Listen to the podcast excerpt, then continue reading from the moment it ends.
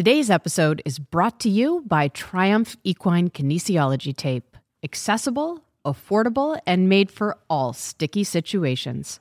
It's my favorite equine kinesiology tape, and I bet it'll be yours too. Available at triumphtape.com, and we'll also link it in the show notes. I'm Judith, and this is the Starline Equine Bodywork Podcast. This is a podcast about all of the things that I've learned and continue to learn in my career with horses. For the better part of a decade, I've been a full time equine bodywork practitioner, educator, and author. My obsession how horses really work, and how to get the most from our relationship with them in training and in sport.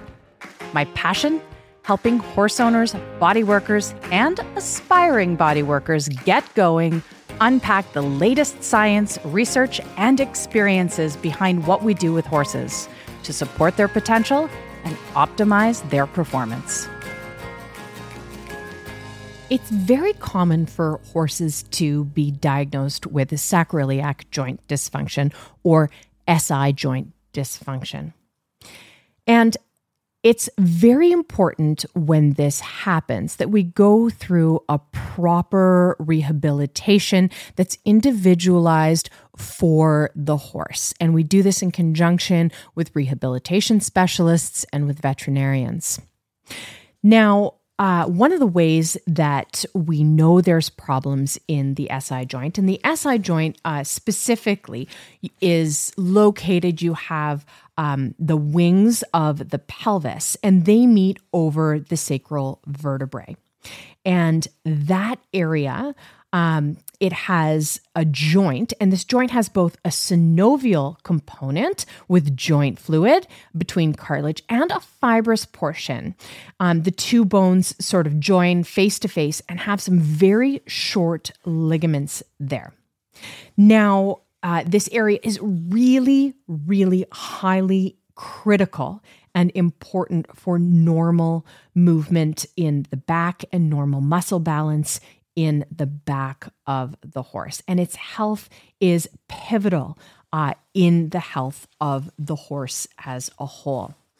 Unfortunately, um, when this area is injured, it's very common for it to become re injured, which is why we really need to concentrate on how it works, how to identify very early that something is going on and how to bring horses back so they can safely resume their life in a comfort comfortable way and in a high performance way.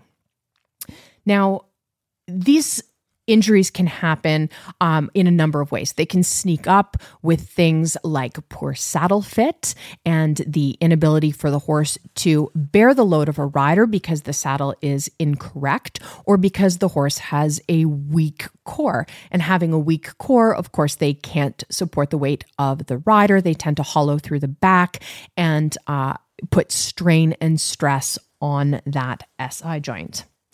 Other things that can happen um, dental imbalances and hoof issues, or things we can't prevent, like uh, birth trauma or being cast in their stall, are common ways that horses hurt themselves in this area.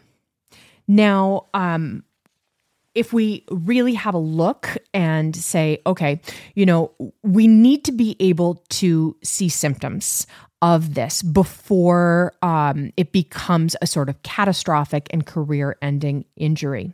What we'll often notice is the movement is altered in that joint. So, normal movement of the sacroiliac joints is actually it's very unusual. It works in a figure 8 motion and it's very free and it's very symmetrical. So, one of the things I find helpful um, because it is hard to see if there's balance on the left and the right of your horse's hind end when it's moving. I like to video the horses walking away. And the first thing, the first indicator of, let's say, pelvic imbalance or the wings of the, pal- of the pelvis being a slightly different height is I like to palpate for their seat bones. And when I find the seat bones, I use a little piece of kinesiology tape to mark where they are. And then I walk the horse away on video, and you can actually see if one side is going higher than the other. It works as a visual cue, and you can see if those seat bones are in fact level when the horse is standing on level ground.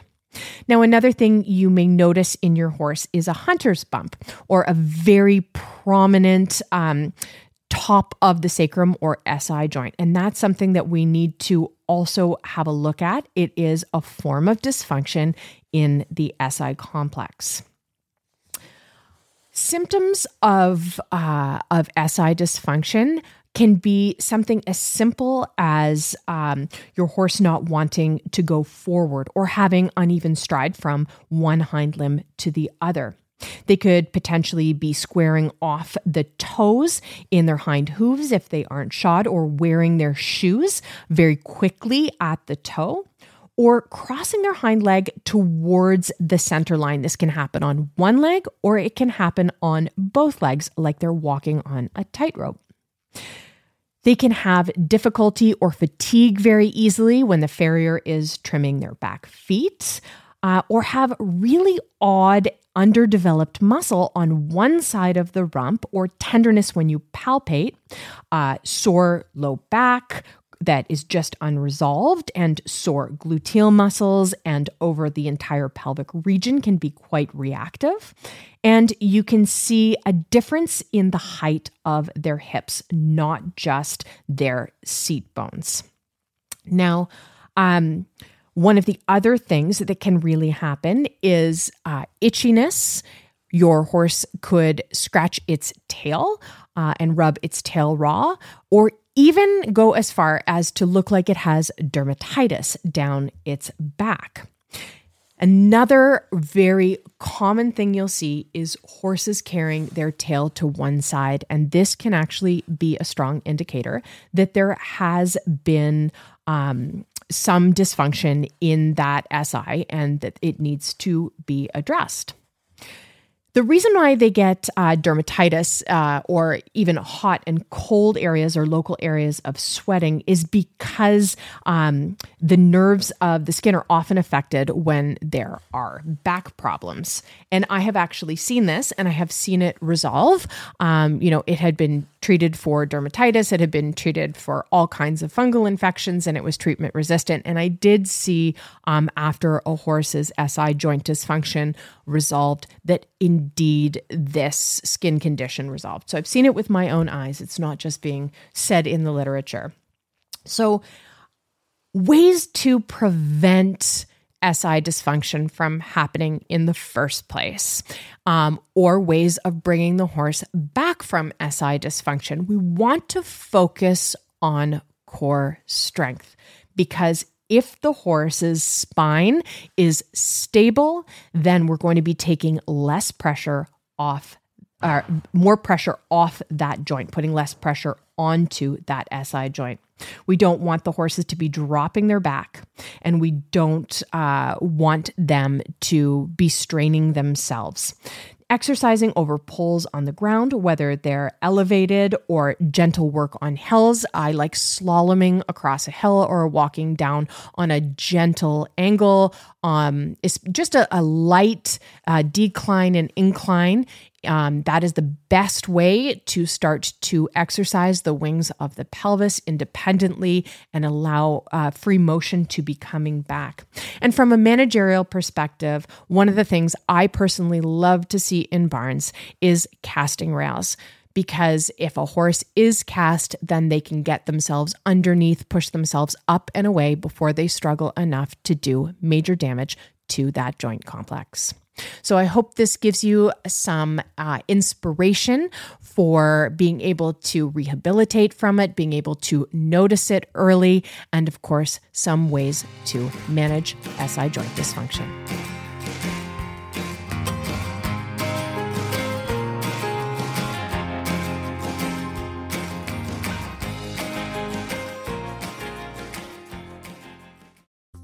Equine kinesiology tape increases the efficiency of your horse's body so that together you can strive for your goals.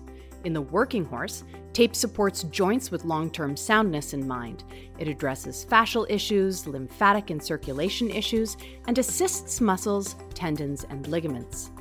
It can also be used in injury rehabilitation programs for faster and safer recovery so that your horse can feel like himself again. Tape is an affordable and accessible tool that, with a little know how, can revolutionize your training and rehabilitation programs. Stuck Up is a course designed to give you the confidence and skills to add kinesiology taping to your toolbox, whether you're a horse owner or a professional body worker. Join Stuck Up and train like a professional, think like a body worker. Enroll at stuckupcourse.com.